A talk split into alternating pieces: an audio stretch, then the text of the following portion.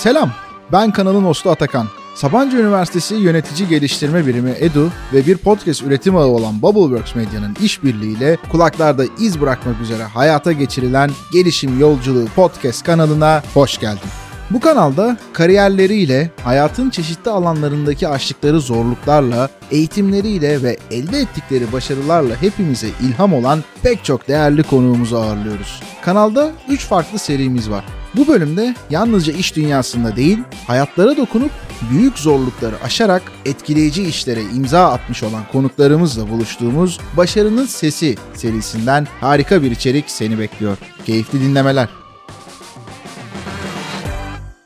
Herkese selamlar. Bubbleworks Media olarak yürütmekte olduğumuz Sabancı Üniversitesi EDU'nun podcast kanalı Gelişim Yolculuğuna hepiniz hoş geldiniz. Bu bölümde iş hayatındaki toplumsal cinsiyet eşitliği ve çeşitlilik gibi konulara odaklanacağımız harika bir içerik bizleri bekliyor. Çünkü yine harika bir konuğum var. Unilever Equity, Diversity and Inclusion Lead'i sevgili Emirhan Deniz Çelebi bizlerle. Selam, hoş geldin. Selamlar, hoş buldum, merhabalar. Çok teşekkürler beni burada ağırladığınız için. Ne demek? Biz teşekkür ederiz. Yoğun bir tempo içerisinde oldukça önemli bir konu. Bu işin de tam bir uzmanı olarak ağırladığımız için çok mutluyuz. Biz teşekkür ederiz. Şimdi konuşacak olduğumuz önemli konular var. Bir yandan aslında böyle daha açıp anlaşılır hale getirmek istediğimiz de bir title da var ortada. Senin hikayeni dinleyelim, tanıyalım, sosyal hayat, iş hayatı. Bir yandan da burada EDNI departmanı olarak veya bunun lead'i olarak sen, sizler neler yapıyorsunuz bunları öğrenelim. Tabii böyle söyleyince havalı oluyor EDNI lead'i falan. ne demek onu da tabii ki konuşalım. Emirhan Deniz Çelebi ben. 33 yaşındayım. İki kedi ebeveyniyim. Koç burcuyum. Yükselenim balık. Anlaşılacağı üzere astrolojiye ilgiliyim. Hayatı daha katlanılabilir kılıyor benim için. Öyle söyleyeyim en azından. Onun dışında şu anda Boğaziçi Üniversitesi'nde yetişkin eğitim alanında doktora öğrencisiyim. Ders dönemimi bitirdim çok şükür. O yüzden aşırı mutluyum. Yeterlilik sınavı gibi bir hedef var karşımda. Onu da diliyorum ki en yakın zamanda atlatıp artık iş dünyasında bu kadar aslında bugün de üzerine konuştuğumuz konu üzerinde doktora yapıyorum. İş dünyasında bu kadar işte hakkaniyet, çeşitlilik, kapsayıcılık diyoruz. Bir sürü eğitimler var, şunlar bunlar oluyor. Ama ona rağmen neden biz hala kapsayıcı kurum kültürünü konuşmak zorunda kalıyoruz, zorunda bırakılıyoruz? Biraz onu irdelediğim bir sorular silsilesi var kafamda. O zaman şeyden devam edebilirim herhalde. Nedir bu havalı title? Equity nedir? Diversity nedir? Inclusion nedir? Aslında bunun tartışmasına şöyle açmak bence faydalı olacaktır. Hem dinleyicilerimiz için hem de bizim için. Equity dediğimiz şey karşısına konumlandırdığımız equality ya da Türkçe'de konuşalım bunu tabii ki. Hakkaniyet ve eşitlik bu iki kavram neden gerçekten önemli. Bu tartışmaların kapılarını neden biz bu kavramlarla aralıyoruz? Bence bunun üzerine önce bir düşünelim. Şöyle düşünelim. Şu an burada stüdyoda değil mi? Üç kişiyiz. Ben desem ki bir inisiyatif alsam şu an karşımdaki iki kişiye bir gömlek vereceğim. Bu gömleği ikinize de sağlamam. Eşitliği sağlar ama hakkaniyeti sağlamaz. Diyelim ki ben herkese S beden verdim. Ama işte Ali'ninki belki X small, diğerinki XX large gibi. Bunu düşündüğümüz noktadan aslında herkesin hayata başladığı o sıfır noktasının eşit olmadığını da görüyoruz. Çünkü içine doğduğumuz sosyokültürel seviyeyi, sosyoekonomik seviyeyi, işte dinimizi, dilimizi, ırkımızı, cinsiyetimizi, toplumsal cinsiyet olarak da, cinsel yönelim olarak da bunu açalım. Bunların hiçbirisi doğduğumuz andan bize verilen böyle nasıl diyeyim bir USB stick yok ki böyle tık diye hemen takalım ve şey diyelim. Bilgiler bilgiler yükleniyor. İşte artık şu olacak, şöyle davranacaksın, böyle davranacaksın. Bu şekilde olmuyor ve bu da toplumda doğalında bir eşitsizlik getiriyor. Eşitlik dediğimiz şey herkese eşit imkanları sunmak ama hakkaniyet dediğimiz şey ihtiyaçların farklılaştığını düşündüğümüz yerden o eşitliği sağlamaya çalışmak.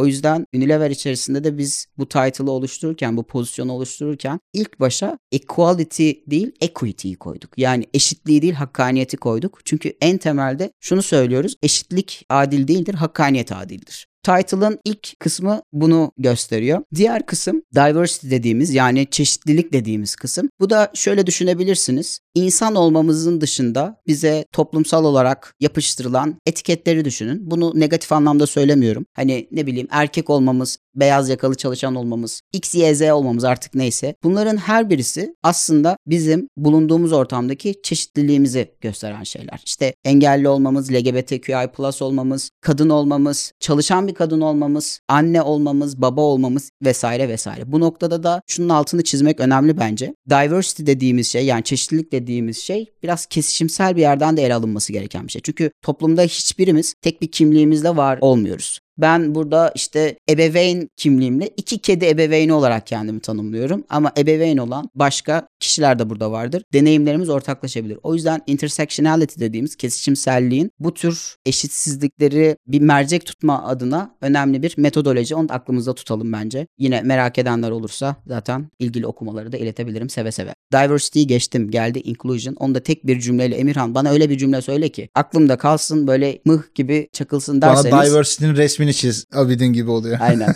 Inclusion içinde aslında kimseyi geride bırakmamak. Herkese mikrofonu uzatabilmek, meseleleri duyabilmek ve buna uygun içeride düzenlemeler yapabilmek olarak tanımlayabiliriz. Leaving no one behind. Kimseyi arkada bırakmamak diyebiliriz. Tek bir cümleyle. İşte bu tür ajandaların bunun tamamının aslında Unilever içerisindeki o ajandanın oluşturulması, bunun takibi, içeride İK tarafında yapılacak politikalar, üst düzey yönetim içerisinde alınacak stratejik kararlar ya da bu ajandayı temsil ederek konuşacak liderlerimizin işte ajandaların oluşturulması, konuşacakları konular üzerinde birebir mentorlukların yapılması gibi pek çok aslında geniş skopta iş tanımı var diyebilirim. Muhteşem açıkladın. Yani gerçekten benim de aklımda daha da iyi oluştu açıkçası. Çünkü böyle her yerde gördüğümüz işte örnek veriyorum bir strateji geliştirme departmanı gibi her yerde karşımıza çıkan bir yapı değil bu ortada. O yüzden halen daha pek çok kişinin öğrenme aşamasında olduğu bir süreç olduğunu düşünüyorum. Kurumların da öğrenme aşamasında olduğu ki senin burada önemli deneyimlerin de var. Biraz şeyi de merak ettim. Bu mesela bir ekip olarak mı çalışıyorsun yoksa çeşitli departmanlarla işbirliği halinde misin? Nasıl bir yapı var orada? Şöyle bir yapı var. Bizim bir squad'ımız var. EDNR squad'ımız. Bunu çatı bir şemsiye olarak düşünebilirsiniz. Bunun altında da belli başlı yağmur damlalıcıkları var. Bunların aslında bütünü tabii ki EDNA'yı oluşturuyor. Bunun altında LGBTQI plus squad'ımız da var. Ya da diğer iş dünyasında konuşulduğu haliyle Employee Resource gruplar, ERG'ler dediğimiz çalışan kaynak grupları.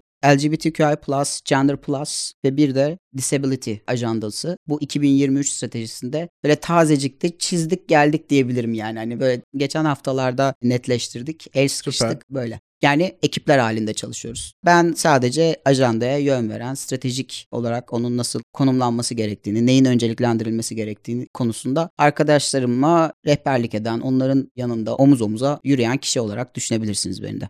Anladım harika. Şey merak ettim ben aynı zamanda işte bir inovasyon danışmanlığı da yapıyorum işte Goin isimli bir firmada. Burada bizim çok karşılaştığımız bir problem var. Biraz önce işte strateji geliştirme dedim onu dememin bir sebebi vardı. Genelde inovasyon departmanı yoksa bir kurumda o departmanın altında konumlandırılır veya işte hali hazırda orada bir işi yapan kişiye derler ki hadi sen biraz da inovasyon yapıla gibi bir şey çıkar. Bunun doğrudan böyle anladığım kadarıyla sizin zaten tek ve yegane odaklandığınız işiniz bu. Bunun gibi yapılar ne durumda nasıl gelişmekte Türkiye'de, dünyada bu şekilde mi gidiyor yoksa biraz önce anlattığım örnekteki gibi mi gidiyor? Bir geçiş mi var? Onları merak ettim. Genellikle şu şekilde oluyor. Yani şimdi tabii ben kendimi tanıtırken önceki birkaç deneyimden bahsetmeyi atladığımı fark ettim. Onu hızlıca bir eklemek isterim buraya. Unilever'de şu an bu pozisyona başlamadan önce 2022 Mart'ta başladım ben. Aslında çok daha yeni yani. Hani bir yılı yenice doldurdum diyebilirim. Onun öncesinde Sabancı Üniversitesi'nde Su Gender adı verdiğimiz bir merkez var. Bir mükemmeliyet merkezi vardı. Ben oranın eğitim koordinatörüydüm. Aynı zamanda Sabancı Üniversitesi'nin diğer birimleriyle eşgüdümlü olarak çalışıyordum. Edu mesela bunlardan bir tanesiydi. İşte yöneticilere verdiğimiz eğitimler sadece Sabancı Holding ya da Sabancı Üniversitesi içerisinde değil. Ya bana bu soru sorulduğunda gözümün önüne Robin Hood geliyor. Şirketlere eğitim verirdim. Şirketlerin üniversiteye ödediği parayı toplumsal cinsiyet alanında çalışmak isteyen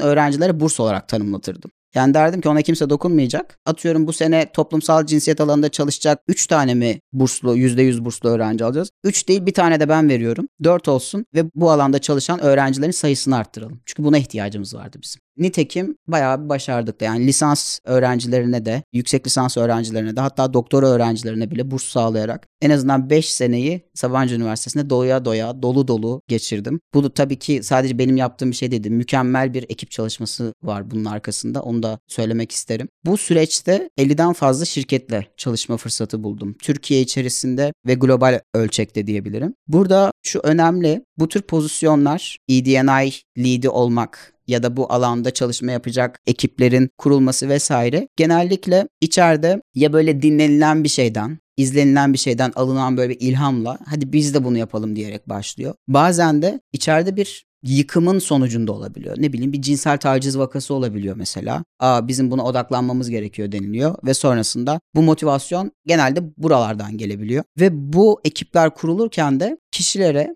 bu ajandayı yönetecek kişilere ikinci bir iş olarak veriliyor aslında. Yani var olan iş yüküne ek bir iş olarak veriliyor ve bu da dolayısıyla kişinin iki ayrı görevde yürütmesi gereken ama asla da ne birine odaklanabildiği ne diğerine odaklanabildiği sonuç olarak da karşımıza çıkıyor. Şirketler bunu yaparken şunu da gözetiyorlar. Yani eğer kendi içlerinde bir uzmanlık yoksa bu uzmanlığı dışarıdan alıyorlar. Tıpkı benim Sabancı Üniversitesi'nde verdiğim destek gibi. Eğer uzmanlık varsa da içeride iki başlı olarak çalıştırma olabiliyor. Mesela Unilever içerisinde benim tek işim bu. Yani ne bileyim İK'da aynı zamanda Reward ekibinde değilim ya da ne bileyim işte People Experience ekibinde değilim. Sadece bu ajandaya komit olmuş durumdayım. Bu ajandayı yönetecek ve içeride ilgili paydaşlar kimlerse bunlar mesela bazen üst düzey yönetimdeki liderlerimiz olabiliyor. İşte onlarla mı bir ajanda çalışılacak? Çağırıyorum. Sağ olsunlar onlar da bu zamana kadar hiç kırmazlar. Bir mesaj atmak bile genelde yetiyor. Toplanırız, konuşuruz, daha sonrasında el sıkışırız, onu konuyu hayata geçiririz gibi.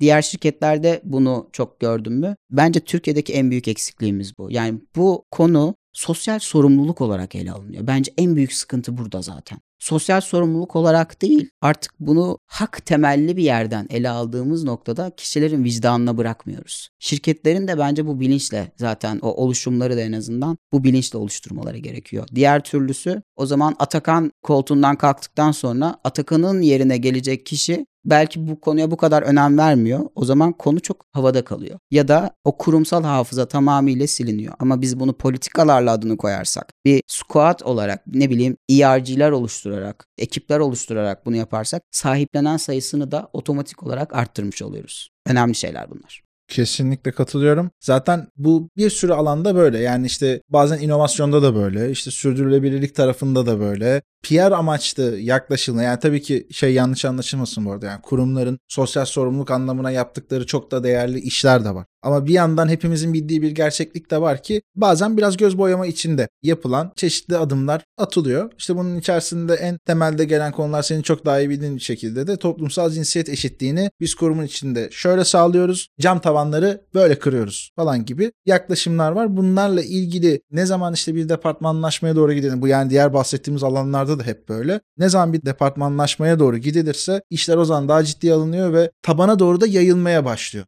Böyle olduğunda da somut çıktılar elde ediliyor. Fakat şimdi ben bunu burada oturduğum yerden konuşuyorum. Burada dinleyicilerle konuşmak yapmak kadar kolay değil. Dolayısıyla bir şey sormak istiyorum. Burada somut adımlar atmak isteyen kurumlar veya kurumların içerisindeki kişiler, yöneticiler vesaire. Nerelerden başlamalı? İlk önce bir durumu analiz mi etmek gerekiyor? Edeceksen nasıl edeceksin vesaire. Bu ilk başlangıçları nasıl yapacağız? Yani bence önce duyduğumuz her fikre yükselmemek gerekiyor. Bu benim en sık karşılaştığım yaklaşımlardan bir tanesi. Hatırlıyorum mesela geçtiğimiz sene Ekim ayında Paris'te bir Lead Network diye bir oluşum var. Lead Network'ün yıllık konferansında işte Unilever içerisindeki cinsiyetsiz tuvaletlerden biraz bahsettim. Ara verdik ve çoğu kişinin Aa, bunu kesinlikle yapmalıyız, hemen yapmalıyız, hemen hayata geçirmeliyiz dediğini duydum. Bu yanlış bir şey değil bu arada. Birilerinden ilham almak kesinlikle çok güzel bir şey. Ama EDNI dediğimiz ajanda o kadar ince bir çizgi ki bazen iyi bir şey yapayım derken konuyu tamamen batırabiliyorsunuz da. Yani o yüzden içerideki o hazır bulunuşluğu ölçüp biçip tartmak, ihtiyaçlarımızın neler olduğunu belirlemek kesinlikle ilk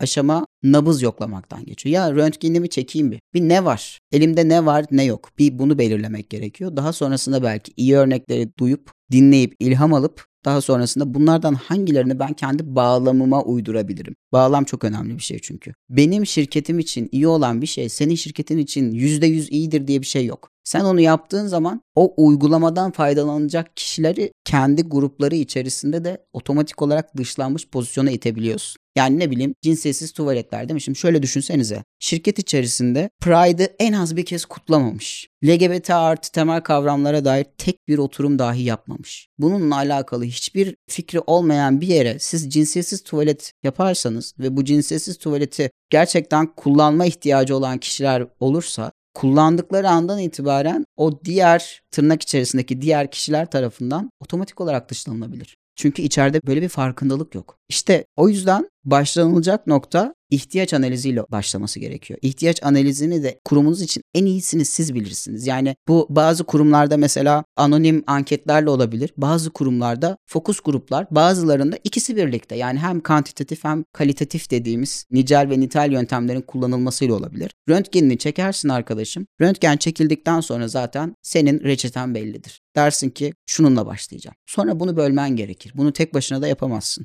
EDNA bir ekip işidir. Ve bu ekip içerisinde de bu alanda uzmanlığı olan birisinin olması gerekir. Ya ekip içerisinde ya da dışarıdan alırsın bunu. Ama ekip içerisinde sen böyle birisini yetiştirirsen kurumuna yapabileceğin en büyük yatırımı yapmış olursun. Çünkü yıllık alacağın danışmanlık şeyi bile kendisini amorti eder. Eğer işin finansal boyutundan bakacak olursak. Çok dürüst bir şekilde bu şekilde ifade edebilirim. O yüzden şirketlerin bu noktada biraz gözlerini açıp ya ben neye neden para veriyorumu da düşünmesi lazım. Bizim çok daha fazla şirketlerde yalnızca bu ajandaya odaklanan liderleri görmemiz gerekiyor. Ve bu liderlerin de kurum içerisindeki pozisyonları içerideki hesap verilebilirliği sağlayabilecek şekilde olması gerekiyor. Yani eğer bir lider, üst yönetimdeki bir lider konuşurken yanlış bir ifade kullandıysa o kişi bu lider tarafından rahatlıkla ve hani hiç kaygı duymadan uyarılabilmesi gerekiyor. Burada yanlış yaptığında ya bu yanlış oldu Evet. diye söylenilebilmeli. Evet. Kimse de bunu yadırgamamalı yani. Kesinlikle. Aslında. aslında çok insani bir şey değil mi? Yani bir yumurta tavuk ilişkisi var sanki. Yani bu oturduğu zaman başka şeyler oturur. Bu diğer insani yaklaşımlar oturursa bu da oturur gibi bir şey var. Çünkü yani diyelim ben bu bardağı aldım koymamam gereken bir yere koydum. Bana diyebilmelisin ki ya Atakan bu yanlış yerde duruyor. Aynen öyle. Ama aynı şekilde işte toplumsal cinsiyet eşitliği ile ilgili diğer konuştuğumuz konularla ilgili de bir hata yaptığımda da sen bunu söyleyebilmelisin ve ben bunu kabul edebiliyor olmalıyım. Temel insani diyaloglarla ilgili bir şeyler aslında yani. Kesinlikle. Ben şu an belki kaydın bu noktasını dinleyen dinleyicilerden şu soru da gelebilir diye hızlıca düşündüm onların yerine. Yani peki bu uyarmanın dozu ne kadar olmalı? Çünkü içeride de düşünsenize sürekli hı diyor uyarıyor, hı diyor uyarıyor. Bu nasıl olmalı? En sık karşılaştığım sorulardan bir tanesi olduğu için soruyu ben ortaya atmak istedim. Burada da şu çok önemli gerçekten. Yani o kapsayıcı kurum kültürünü oluşturabilmek için içeride evet birilerinin tırnak içerisinde söyleyeceğim polis olması gerekebiliyor. Bu polisliği ton polisliği anlamında söylemiyorum. Hani bir dur diyebilmesi lazım. Çünkü diğer türlü insanız hepimiz. Bazen şakalaşmalarla bile şey diyebiliyoruz ya. Aman canım sen de amma abarttın ha. Ne var işte ne bileyim şu ifadeyi sana kullandıysam ben o niyetle mi söyledim sanki? Sen beni tanımıyor musun sanki? Gibi şeylerin aslında yanlış olduğunu söyleyen birisinin olması gerekiyor bence. Yani evet tamam ama başka türlü iletişim kurmak da mümkün arkadaşım. Gel tamam biz yine şakalaşalım ama neden illa ne bileyim işte dün geceki maçtan bahsederken hakem için hakem diyorsun. Ya bunu da mesela konuşalım. Neden illa neyi kullanıyoruz? Ya da neden illa işte gördük aman o da nonoş gibi. Bu tür cinsiyetçi ifadeleri kullanıyoruz. Ya da birisinden bahsederken işte bana adam lazım. Adam gibi yapın şu işi. Ya da işte adam akıllı olsun gibi bu ifadeleri neden kullanıyoruz? Bazıları da şunu söyleyebiliyor otomatik olarak. Ya Emirhan tamam ben adam gibi demediğimde dünya daha iyi bir hal mi alacak? Ya zihin gerçekten hani dil dediğimiz şey zihnin aynasıdır. Çok lakanyen bir yerden belki konuşuyorum şu an ama bu bir gerçek. Yani zihnimizde ne varsa dilimizde de gerçekten o yansıyor. Dil sürçmelerimiz bile zihniyetimizi yansıtıyor. Bu da çok Freudian oldu ama. yani ama gerçekliğimiz bu. O zaman o mindset'i, o zihni biraz değiştirmek gerekiyor. Çünkü şu ayrımcılık konusunda hiçbirimiz hiçbir şeyden azade değiliz. Hiçbirimiz değiliz ya. Ben de değilim. Kimse değil. Şu dünya üzerindeki hiç kimse bu alanın doktorasını, profesörlüğün X'ini, Y'sini, Z'sini yapmış kişi dahi değil. Ve o yüzden zaten en yükseldiğim söylemlerden bir tanesi de şey işte. Bizde olmaz öyle şeyler. Öyle bir şey yok yani. Hani mesela şirketlerle yaptığım görüşmelerde şey diyorlardı ya hocam onu konuşmayalım. Çünkü biz onu hallettik. Neyi hallettiniz? Şiddet. Gerek yok ki. Bizde fiziksel şiddet yok, cinsel şiddet yok, şu yok, bu yok. Böyle bir dünya yok. İnsanın olduğu yerde maalesef ki şiddet vardır. Önemli olan şey şudur, şunu kabul etmektir. Bunlar olabilir ama ben kurum olarak çalışanlarıma daha kapsayıcı kurum kültürünü yaratabilmek adına aksiyonlarımı hızlıca alırım. Ben bunun taahhütünü verebilirim. Unilever olarak da ben bunun taahhütünü verebilirim. Ben Unilever'de ne bileyim işte cinsel şiddettir, ayrımcılıktır, cinsiyetçi söylemdir. Bunların olmayacağını taahhütünü veremem. Ama bunlar olduğu zaman en hızlı çözümü en hızlı şekilde ulaştıracağımın taahhütünü veririm. Önemli olan bence şirketler olarak da bunun farkında olmamız. Çünkü hani katıldığımız konferanslarda böyle çok büyük büyük laflar ediliyor. Olumsuz şeyleri konuşmuyoruz. Olumsuz şeylerin nasıl üstesinden geldiğimizi konuşmuyoruz. Eksiklik biraz burada. Bunun biraz farkına varmak. Aslında işin gerçekliğinden biraz kaçılıyor gibi. Kesinlikle. Ya da linç yerim ya da işte insanlar beni yanlış anlar diyerek şey. Ama bu da otantik olmayı şey yapıyor. Ya insanız ve cinsiyetçi söylemde bulunmamız, ayrımcılığın faili de olmamız meşrulaştırdığım bir yerden söylemiyorum ama cinsiyetçi söylemde bulunmak, ayrımcılığın faili olmak, bazen de hayatta kalan olmak bunların hepsi insan olmamızın da beraberinde getirebileceği sonuçlar olabiliyor. Yani bizim orada hangi aksiyonları aldığımız ya da almadığımız önemli. Yani öz eleştiri verebiliyor muyuz? Bu eğer bir şiddetin failiysek bunu tekrar yapmamaya yönelik şey yapabiliyor muyuz? Hayatta kalana karşı tutumumuz ne şekilde olmuş gibi gibi biraz bunları düşünmek gerekiyor diye düşünüyorum. Şiddet dediğimiz şey hayatımızın içerisinde var olabilen bir şey. O yüzden orada davranışlarımızı nasıl değiştirdiğimiz, dönüştürdüğümüz önemli. Kapsayıcı kurum kültürü dediğimiz şey de tam da buradan geliyor. Ve şunu unutmamak lazım. Yani doğduğumuzda hiçbirimiz böyle püripak, mükemmel, kapsayıcı bir topluma doğmadık büyüdüğümüz haberleri bir düşünsenize mesela. İşte seks işçilerinin haberlerini düşünün mesela. İşte travestiler yine terör saçtı. Değil mi? İşte dilinin altında jilet taşıyan işte şunlar bunlar gibi haberler içerisinde biz otomatik olarak bir seks işçisi dediğimizde gözümüzün önüne işte belki kırık şişeler, kırık camlar, işte ne bileyim argo ifadeler vesaire zihnimizde imaj olarak beliriyor. Kalıp yargılarımız var. Doğalında var. Çünkü bu medyanın içerisinde olmaması da tuhaf. İşte onları yakalayıp Buna yönelik öz eleştiri verebilmek önemli olan. Anladım kesinlikle katılıyorum. Burada bir yerde şeydin yani işin uzmanlarıyla aslında ilerleyebilmek yani en azından içeride böyle birisinin olması veya dışarıdan bunu alıp işte içeride birilerinde aslında yetiştirme ile ilgili yol haritaları söz konusu. Senin burada sivil toplum kuruluşlarında işte bulunduğun pek çok örnek var, gönüllülük çalışmaların var, verdiğin hali hazırdaki eğitimler var vesaire vesaire. Kendi hayatından da edindiğin deneyimler var ama bunun dışında aslında ya şöyle şöyle dönüşümler olsun işte demenin ötesinde ortaya bir metot koyuyorsun, bir yaklaşım koyuyorsun ya. Bunları anlatabilecek ve uygulayabilecek hale gelebilmek için ne gibi adımlar attın? Sen kendini nasıl geliştirdin? Sonra bunu kariyerinde nasıl uyguladın? Arda arda sormak istediğim birkaç şey var. Yaklaşık bir 10 dakikamız falan kaldı bu arada. Zaman nasıl aktı anlamadım ben de. Hızlı hızlı bunlardan bir cevap almak isterim. Tabii. Şöyle sivil toplum benim şu an bulunduğum pozisyonu en güçlendiren, gerçekten o yanımı en çok güçlendiren deneyimlerin bütünü olarak tanımlayabilirim o sürecimi. Hala da bir ayağım sivil toplumdadır. Ayağımı asla çekmem. Çünkü sivil toplum dediğimiz şey aslında saha. Yani sahanın tozunu yutmayan bir lider kendi kurumu için ben bunu bu şekilde yorumlarım. Sağlıklı kararlar veremez. Birileri için bir şey yaparken birileriyle birlikte olmak gerekiyor. Yani biz bu toplumda eğer mesela çalıştığımız şirketlerde engelliler için bir şey yapacaksak bunu engellilerle birlikte yapmak gerekiyor. Bazen onlar yerine düşünüp ya da işte LGBT artılar ya da işte kadınlar vesaire. Bazen onlar yerine düşünüp bir şeyi iyi yapmaya çalışıyoruz ama sonunda çıkan şey infial oluyor. Ne bileyim eğer ofisin erişilebilirliğine dair mesela bir çeşitli geliştirmeler yapacaksak burada içerideki ihtiyaçlar ne? İşte görme engellilerin ihtiyaçları ne? En çok mesela ofisimizde nerelerde zorlanıyorlar? Ne bileyim otomatlarda mı zorlanıyorlar? Asansörde hangi kata gittiğini mi bilmiyorlar? Ya da işte asansörden çalışma alanına kadar gidilecek yeri ne şekilde şey yapabileceğini mi bilmiyor. Bütün bunların aslında hepsini derlemek gerekiyor. İhtiyaçların hepsini derlemek gerekiyor. Ona göre de adım atmak gerekiyor. Burada sizin ofis tarafıyla ilgili yaptığınız işte şu an sosyal medyada ben de oldukça görüyorum. U-House evet. var. Bununla ilgili aslında biraz önce paylaştığın deneyimlerin bir kısmında oradan olduğunu da düşünüyorum ama neler yapıyorsunuz? Buradaki amaç nedir? Neyi kapsamaktır buradaki amaç diye sorasım geldi. Harika bir soru. U-House. Ben böyle adını bile söylediğimde gerçekten heyecanlanıyorum. Bir yıl oldu ofisi böyle dolu dolu deneyimleyeli. Bu bir yıllık aslında yani çalışmaya başlamadan öncesinde ofisin tırnak içinde söyleyeceğim bunu gri halini de gördüm. Böyle tipik plaza ve içeri girdiğinde böyle ruhumu satmışım ve geldim burada 5'e kadar burada duracağım şeyini de deneyimledim. Unilever'in ofisine ilk adım attığım zaman hissettiğim şey buydu. Ya çok güzel şeyler var tabii ki hissettirdiği ne bileyim sürekli dondurmaların olması gibi mesela.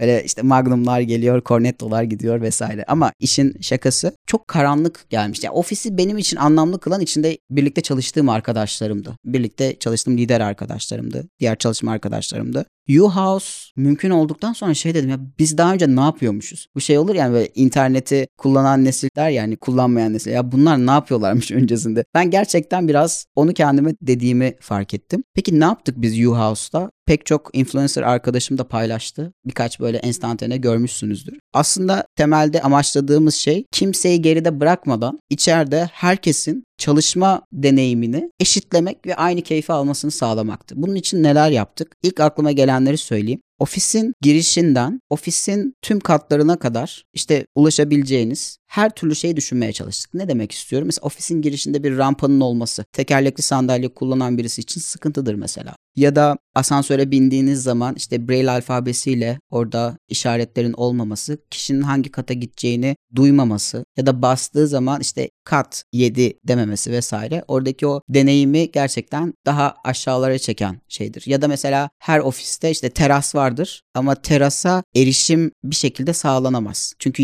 atıyorum mesela 8 katlı ofis 7. kata kadar asansör vardır. Tekerlekli sandalyesi olan birisi de oradaki o merdivenlere çıkamayacağı için o terası ömrü boyunca da göremez. Ya da görse bile çok böyle bahşedilecek gibi birkaç arkadaşı gelecek onu taşıyacak ki. Büyük bir Ancak, efor haline dönüşüyor yani. Kimse için keyfi kalmamış oluyor aslında. Kesinlikle. Iş. İşte U-House'da biz bu deneyimleri gerçekten oturduk, koyduk karşımıza ve dedik ki içeride var olan ya da olabilecek her türlü olasılığı düşünerek erişilebilirliği kendimize kılavuz edineceğiz ve işte rampaların kurulması, işte terasa giden otomatik olarak açılır platformun kurulması tekerlekli sandalye için. Yine ofisin girişinden kişinin çalışma alanına kadar ona yönlendirme yapabileceği bir uygulama, bir Navu adı verdiğimiz U'su büyük, Unilever'in U'su. Navu adını verdiğimiz bir uygulamanın geliştirilmesiyle ofisin 400 farklı noktasında Bluetooth alıcılar aracılığıyla yemekhaneden tutun işte cinsiyetsiz tuvaletlere ya da işte diğer tuvaletlere işte 6. kattaki 5. kattaki gender segregated tuvaletlere ya da işte kitchenette alanından dinlenme alanlarına kadar pek çok alana kişinin hiçbir destek ihtiyacında bulunmadan ofisi deneyimleyebileceği alanlar oluşturmaya çalıştık. Ve burada da sadece görme engelli çalışanları değil aynı zamanda işte ne bileyim ortopedik engellileri de düşündüğümüz bir yerden mesela ayarlanabilir masalar, yüksekliği ayarlanabilir masalar ama bu mesela sadece ne bileyim tekerlekli sandalye kullanan çalışanlarımız ya da misafirlerimiz için değil aynı zamanda ergonomik ihtiyacı o şekilde gerektiren ya da e ayakta Tabii, çalışmak da istiyorsun. Yani Kesinlikle. olabiliyor bu gayet. Kesinlikle. O. Ya da ne bileyim sessizlik köşelerinin olması. Bu biraz neurodiversity dediğimiz, nörobilişsel çeşitliliği de gözettiğimiz bir yerden. İşte ADHD spektrumunda olan, ADHD ile yaşayan çalışanlarımızın dikkatlerinin dağılmamasını sağlayabileceğimiz kübiklerden tut tutun işte bireysel çalışma alanlarından, sessiz çalışma alanlarından toplu hep birlikte çalışabileceğiniz alanlara kadar. Ya da çok da böyle reklam kokan işte masaj odasının olmasından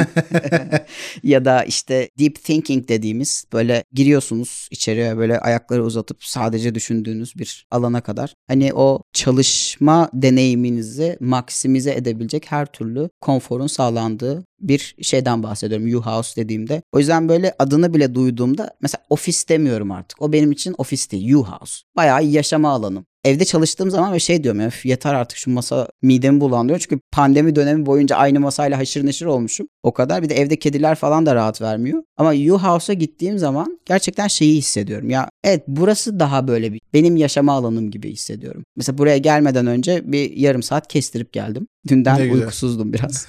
öyle şeyler var. Çıkışta biz de seninle gelip kestirelim bari öyle e, şey yapalım alır, geçelim. Alır valla yavaş yavaş kapanışa doğru gidiyoruz ama oraya gitmeden önce senin bireysel deneyimlerine de aslında değinmek istiyorum. Oradan bir somut bir iki örnek alalım istiyorum ama Unilever içerisinde başka neler yapılıyor? Biraz önce liderlikle ilgili güzel söylediğin şeyler vardır. Belki burada bizi dinleyen profesyonellere de orada gerçekten somut çıktıları elde etmeyle ilgili birkaç adım atabilmek adına cesaret verir diye umuyorum. Tabii ki seve seve paylaşırım. Neler var? Şimdi bunları da belki biraz bölmek ve kırılımlarıyla vermek gerekiyor. İşte ne bileyim domestic violence dediğimiz LGBTQI plus ayağı var. Son 3 yıldır biz Unilever içerisinde Pride ayını sadece bir güne ya da bir haftaya sığacak şekilde değil bir aya sığacak şekilde aslında tüm ay boyunca kutluyoruz. Ama bu ajandayı tabii ki bu ayla da sınırlı tutmuyoruz. Ne bileyim Coming Out Day de kutlanılıyor ya da 17 Mayıs mesela bizim için Pride'ın biraz arifesi gibi diyebiliriz. Hani uluslararası homofobi, transfobi, bifobi karşıtlığı günü. Onunla başlatırız biz Pride kutlamalarımızı. İşte Haziran'da dolu dolu devam eder. Daha sonrasında işte açılma günüdür, trans görünürlük günüdür, translara yönelik işte şiddeti tanıdığımız Kasım ayında yaptığımız önemli günlerdir. Bunların hepsinde dahil ederiz. Yine bunun dışında özellikle LGBTQI plus konusunda zaten U-House'u anlatırken cinsiyetsiz tuvaletlerin var olduğundan bahsetmiştim. Yine bir başka pillarımız Gender Plus pilları. Bu da daha çok aslında bizim toplumsal cinsiyet açısından içeride hem yönetim bağlamında hem çalışanlarımız bağlamında oranlarımızın ne olduğunu biraz daha tartıştığımız ve bu eşitliği sağlamaya yönelik işte verilen yan hakların sağlanmasına yönelik hangi iyileştirmelerin yapılması gerektiğini şey yapar. Şimdi konuşmanın başında şeyden bahsetmiştik hatırlayacaksınızdır işte eşitlik ve hakkaniyet dediğimiz şeyde. Mesela Unilever içerisinde işte kreş desteği dediğimiz şey önce hakkaniyet bağlamında kadın çalışanlarımıza verilmiştir. 2023 itibariyle de eşitlik bağlamında artık ölçtük, biçtik, tarttık. Erkek çalışanlarımıza da verdiğimiz bir destek olarak aslında karşımıza çıkıyor. Gender Plus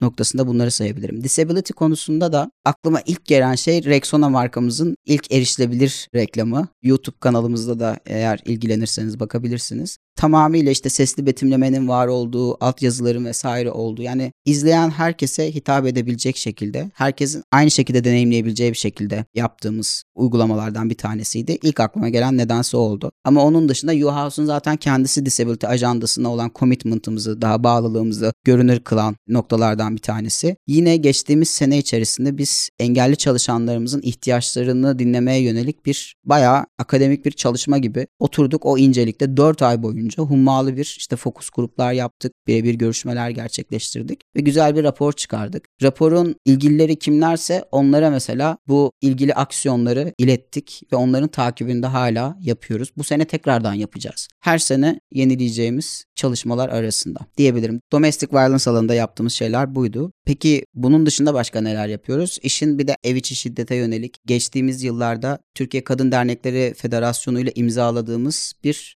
protokol var. Bu protokol metni aslında şunu söylüyor. Diyor ki Türkiye içerisinde Unilever çalışanları da dahil olmak üzere ama onun haricinde de Türkiye içerisinde ev içi şiddete maruz kalan kadınların hukuki ve psikolojik destek alabileceği bir hattın devamlılığını aslında biz imzaladığımız bu protokolle taahhüt etmiş olduk. Ve Canan Güllü'nün daha sonrasında Türkiye Kadın Dernekleri Federasyonu'nun başkanıdır kendisi. Canan Güllü'nün daha sonrasında bizim ofisimize gelip hem merkez binamıza gelip hem Sarı Gazi ofisimize gelip orada çalışanlarımıza yönelik bu konularda farkındalık çalışmaları yapması mesela domestic violence konusunda örnek verebileceğim şeyler arasında. Yine Beyhan Budak'la yaptığımız şiddet eğitimleri bunlar arasında domestic violence'a dair bu sene mesela tekrardan Biliyorsunuz ki Kahramanmaraş'ta gerçekleşen deprem sonrasında bu alanda gerçekten hani kadınların ve LGBT artıların, engellilerin orada ihtiyaçlarının eşitliği sağlamanın hakkaniyeti nasıl sağlamadığını gördüğümüz bir dönemi hep birlikte geçirdik. İşte orada hijyene ulaşımda, gıdaya ulaşımda ve gönderilen desteklere ulaşımda çok ciddi sıkıntılar yaşandığını gördük. Burada mesela TKDF ile bu sene 8 Mart'ı kutlarken biz şunu yaptık çalışanlarımıza. Sizin adınıza TKDF'nin desteğini ulaştırabileceği işte şu kadarlık bir yardım kiti gönderdik, hijyen kiti gönderdik diyerek mesela çalışanlarımıza bunun mesajını verdik. Herhangi bir hediye çekidir, şudur budurdan ziyade daha çok onların ihtiyaçlarını gözettiğimiz bir yerden sizin adınıza bu bağışı yaptık demek çalışanlarımızın da kurum aidiyetini çok ciddi oranda arttırdı. O yüzden 8 Mart gibi önemli günlerde önce 8 Mart'ı neden kutladığımızı bilmek, daha sonrasında nasıl kutlayacağımızı ya da kutlanılması gereken bir şey mi? Tam onu soracaktım. Benim de mesela geçen iki yıldır biraz böyle aldığımız yorumlar. Sonuçta biz de işte içerik üretimi yaptığımız için yani bu günlerde içerikler paylaşıyoruz vesaire.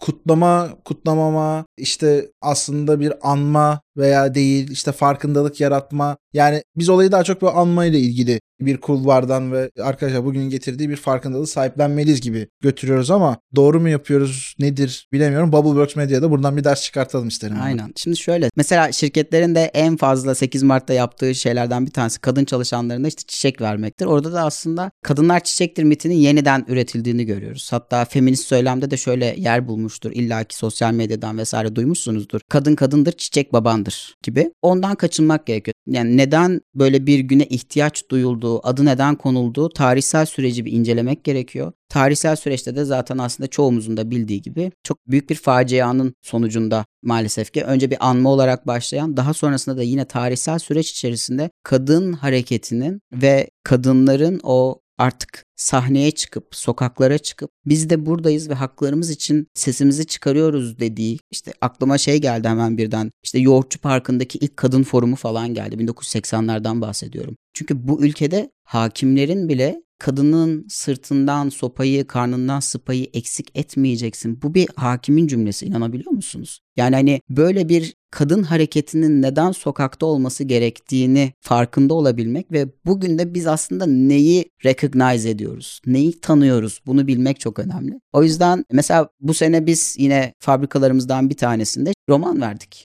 Kadın haklarını anlatan bir roman verdik bilsinler. Neden olduğunu, neden bu işte ataerki dediğimiz şeyin ne olduğunu, patriarka dediğimiz şeyin ne olduğunu, erkek egemen derken neden bahsettiğimizi insanların bilmesi, farkında olması gerekiyor. Bu amaçla yapılabilir, çeşitlendirilebilir verilebilecek hediyelerde.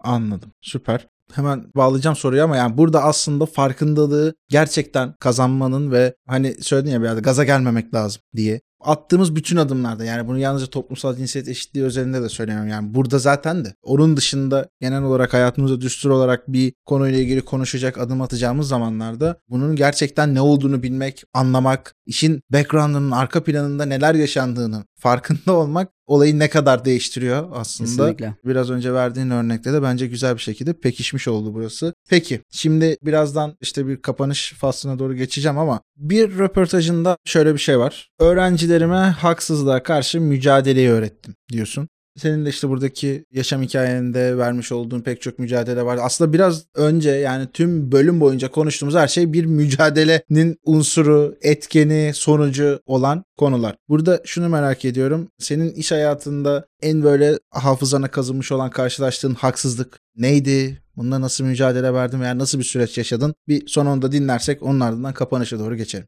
Tabii ki. Bunda da ilk aklıma gelen şey Ankara'dan İstanbul'a geldiğim ilk zamanlar böyle gözümün önünde canlanıyor. Neden benim için önemli? Çünkü Ankara'da işte zamanında ilk mezun olduğumda İngilizce öğretmenliği bölümünden mezun oldum. İngilizce öğretmeni olarak bir kolejde çalışıyordum. Gayet mutluydum da ama kendi cinsiyet geçiş sürecim sebebiyle bu kolejden ayrıldım ve İstanbul'a yerleştim. İstanbul'a geldiğimde de işte annem vesaire var. Ama yani hani belli bir yaştan sonra bu benim hissettiğim bir şeydi. Herkes aynı şekilde hissetmek zorunda değil elbette. Hani kendi ayaklarım üstünde durayım. Bu yaştan sonra oturup da ne bileyim işte annemden para mı isteyeceğim şey mesela o yaşımdaki Emirhan'da vardı yani. Bende vardı en azından. Ve işte çeşitli iş başvurularında teşebbüslerde bulunmuştum. Ve büyük bir çoğunluğundan zaten aslında daha hiç değerlendirilmeye dahi alınmadan, short liste dahi kalmadan çoğunda elenmiştim. Daha sonrasında bir tanesini unutmuyorum bunlar arasında. Bir tanesinde işte sınava da çağırdılar. Aynı zamanda bu arada işte yüksek lisansa vesaire de başvurmuşum. Hani çok beni yoracak, yoğun bir iş olmasın ki çok daha rahat hani sürdürebileyim hem akademik hayatımı hem de iş hayatımı diyerek düşündüm. Başvurduğum pozisyon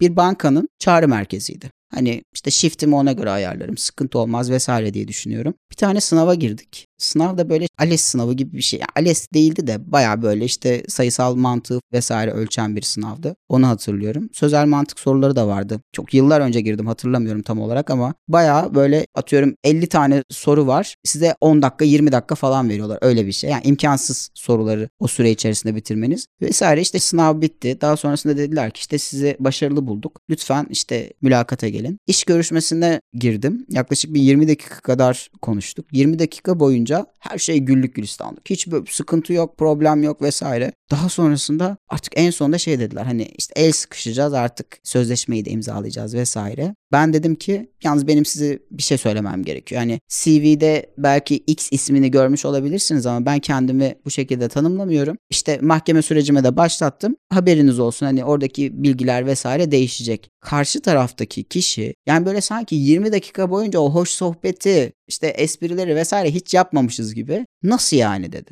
Dedim ki yani bu. Gerçekliğim bu. Hmm dedi. O ifadeleri de hiç unutmuyorum. Şöyle baştan aşağı beni bir süzdü. Benim beden hareketlerimi de hatırlıyorum. Böyle biraz geri çekildim. Omuzlarım falan gerginleşti. Ondan sonra peki dedi biz sizi sonra ararız X hanım dedi. Ama o zamana kadar CV'ye bakarak söyledi bunu. O zamana kadar işte Emirhan Bey olarak biz devam ediyorduk. CV'ye göz ucuyla bir baktı ve sonrasında bu şekilde cevap verdi. Şeyi hatırlıyorum yani tepemden aşağı kaynar sular ve defalarca boşaldı boşaldı o yol boyunca unutmuyorum. Hani bir yol vardı söylemeyin belki de kurumu da ifşa etmek istemiyorum. O yol boyunca hüngür hüngür ağladığımı hatırlıyorum. O sokak köşeden döndüm aşağı doğru inene kadar. O kadar ağlamıştım ki 5 ay boyunca. Yani bu şu an anlattığımda bana komik gelen bir deneyim. Ama o dönemki Emirhan'ın omuzlarında kocaman bir ağırlıktı gerçekten. Ve 5 ay 6 ay boyunca ben hiçbir işe başvurmadım biliyor musunuz? O cesareti kendimde bulamadım çünkü. Dedim ki bir sonraki başvuracağım da böyle olacak. Şu da böyle olacak, bu da böyle. O dönemde aynı zamanda hani bireysel terapiye vesaire de gidiyorum. Hani buna gitmeyebilirdim de ama müthiş berbat bir deneyimdi, rezil bir deneyimdi benim için. Daha sonrasında tabii kaderin cilvesine bakın ki aradan yıllar geçti. Ben işte yüksek lisans tezimi yazdım. Ondan sonra Sabancı Üniversitesi'nde işe başladım. İşte gerçekten kasap döner, sap döner, gün gelir, hesap döner hesabı o kurum danışmanlık istedi. Aynı konuda. Emirhan Bey eşitlik, çeşitlilik ve kapsayıcılık konusunda işte sizinle birlikte neler yapabiliriz bir konuşabilir miyiz dedi. Kurumun bu arada kendisinde haberi yok bu deneyimden. Onlara da oturup da söylemedim yani neyi söyleyeceğim. Yıllar önce fakir ama gururlu bir genç vardı falan deyip böyle demedim ama o bende böyle hala kalmıştır gerçekten bu şeyi çok gösteriyor. İşe alımlarda da bu konunun neden bu kadar önemli olması gerektiğini. Çünkü bir insanın hayatını yıkabiliyorsunuz kurduğunuz bir cümleyle. Ya da bazen bir liderin ağzından çıkan bir cümleyle de böyle umutlarınız yeşerebiliyor. O yüzden bizim kurumlarımızda gerçekten bu ajandayı sosyal sorumluluk olarak değil hak temelli olarak gören, sosyal sorumluluğu kötülediğim bir yerden söylemiyorum. İşin vicdanına kalabildiği bir yerden söylüyorum. Lütfen yanlış anlaşılmasın. Bunu sahiplenen ve içeride ilgili aksiyonları almak için politika belgelerin oluşturulmasına da ön ayak olan liderlere ihtiyacımız var. Yani bu zamana kadar pek çok kurumla çalıştım. Pek çok kurumla da çok severek çalıştım. Ama çok dürüst olacağım. Yani Unilever'i seçmemin gerçekten bir sebebi vardı. Çünkü içeride bir şeylerin değişebileceğini ve yapının da buna ne kadar müsait olduğunu, ne kadar açık olduklarını gördüğüm bir yerden ben açıkçası Unilever'in verdiği bu teklifi kabul ettim. Öncelikle bu anın için ve bunu bütün şeffaflığıyla paylaştığın için çok teşekkür ederiz. Yani podcastler neden dinleniyor diye baktığımızda biz en çok şeyi görüyoruz. İnsanlar biraz samimiyet istiyorlar. Fakat onun yanında daha çok gerçek bilgi istiyorlar. Anı istiyorlar, deneyim istiyorlar. Bu tam anlamıyla bizim de yapmak istediğimiz şey. Bazen yapamadığımız durumlar oluyordur. Bazen biz de belki işte başka türlü konularda daha istediğimiz şeffaflıkta konuşamıyor olabiliriz ama burada işte Sabancı Üniversitesi Edu'nun açmış olduğu bu alan. Burada senin buradaki deneyimin, bu yaşadıklarını anlatmayla ilgili aslında bu kadar şeffaf ve yalın bir şekilde de anlaşılır bir şekilde olayı götürüyor olmam ya beni gerçekten çok mutlu etti ve yaptığım işle ilgili bir kere daha mutlu olmamı sağlayan bir şey oldu. Yani bunu bütün içtenliğimle, yürekten söylüyorum. Onun dışında da biraz önce hani dedin ya Unilever'i seçmemdeki sebep falan diye. Biz çok fazla kurumla yan yana geliyoruz ve yine aslında hem podcast'in hem inovasyon tarafındaki yapılan çalışmaların şöyle bir amacı olduğunu da görüyoruz kurumlarda. Yeni nesil genç yetenekleri de kendine biraz daha çekebilmek. Yani bizim buradaki bu kanaldaki amacımız daha çok profesyonellere, liderlere ki bence onlara çok ciddi katkılar sağlayan bir bölüm oldu. Çekebilmek ama yeni nesil genç yetenekler podcast'in doğasına. Yani %60-70 civarında genel anlamda bir dinleyici kitlesi var. İşte burada somut adımlar attığında kurumlar. Oradaki çalışma koşullarını aslında iyi bir hale getirdiğinde ve insanlara yine alan tanıdığında ve o alanın içerisinden çıkanlara da yine desteklediğinde işte tercih sebebi zaten böyle oluyorsun. Dolayısıyla o zaman dünya kadar PR çalışması yapmana, ondan sonra hayal kırıklıkları yaşatıp sonra o hayal kırıklıklarını yeniden tamir etmeye çalışmana işte gerek kalmıyor. Çok doğru. Çok teşekkür ederim. Çok çok teşekkürler. Ben burada hem ekibinize, Sabancı Üniversitesi EDU'ya gerçekten bu alanı açtığı için çok çok teşekkür etmek istiyorum. Çok kıymetli. Buradaki deneyimleri aktarabilmemiz, bir arada düşünebilmemiz, birlikte konuşabilmemiz, duyduğumuz zaman belki arabayı sürerken dinleyeceğimiz, belki otururken, dinlenirken dinleyeceğimiz bir şey olacak ama üzerine tekrardan bir düşünmemiz çok çok önemli. Çünkü o eleştirel merceği kendimize doğrultmadığımız sürece dünyada hiçbir haltı değiştiremeyeceğiz arkadaşlar. Gerçek bu. Kesinlikle. Son olarak kitap, dizi, film bir tavsiye alabilir miyim? İşte veya bu konuştuğumuz konularla olması şart değil. Yani bence okuduğumuz, izlediğimiz ve üzerine düşüneceğimiz şeylerin gerçek anlatılar olması hayatımızı değiştirebiliyor. Burada klasik şey demeyeceğim işte TED Talk'lara vesaire bakın falan demeyeceğim ama ihtiyacınız neredeyse. Bu şey de olabilir. YouTube'da böyle canlı konukları davet eden böyle YouTuber'lar, psikologlar vesaire var biliyorsunuzdur. Hı hı. Adı şu an aklıma gelmedi. Bunlar dahi olabilir. Şunu söyleyebilirim. Bizden olmayan, tırnak içinde söylüyorum, bizden olmayanın sesini duymak bence yapılabilecek en önemli şey. Romanları seçerken de okuyacağımız kitapları seçerken de izleyeceğimiz filmleri seçerken de en azından o sinopsislere bir şeylere baktığımızda o özetlere vesaire baktığımızda bende olmayan ne var? Başka hangi dünya var? Başka dünya mümkün mü'nün cevabını bulabileceğimiz her türlü eser diyebilirim. Buna şunu yapın en son şunu okudum falan filan demeyeceğim. Var okuduğum kitaplar. Şu an. Inclus Analytics diye bir kitap okuyorum. Bu da içeride yapmayı planladığım nefis bir proje için. Gerçekten çok heyecanlıyım. Ama cevabım spesifik olarak Anladım. Inclus Analytics olmayacak mesela. Az önce söylediğim cümleler olacak. Süper. Çok teşekkür ederiz tekrardan. Ağzına sağlık. Teşekkür ediyorum. Çok sağ olun. Evet sevgili dinleyicilerimiz. Gelişim Yolculuğu Podcast kanalında bir bölümün daha sonuna geldik. Umarız beğenmişsinizdir. Açıkçası ben kendi adıma söylüyorum. Çok etkilendim ve gelecek bölümlerde de sizlerle yeniden buluşmak üzere de sabırsızlanıyorum. Bir sonraki bölümde yeniden bir araya gelinceye dek kendinize çok iyi bakın. Sağlıkla, merakla, yenilikle ve hakkaniyetle kalın. Görüşmek üzere.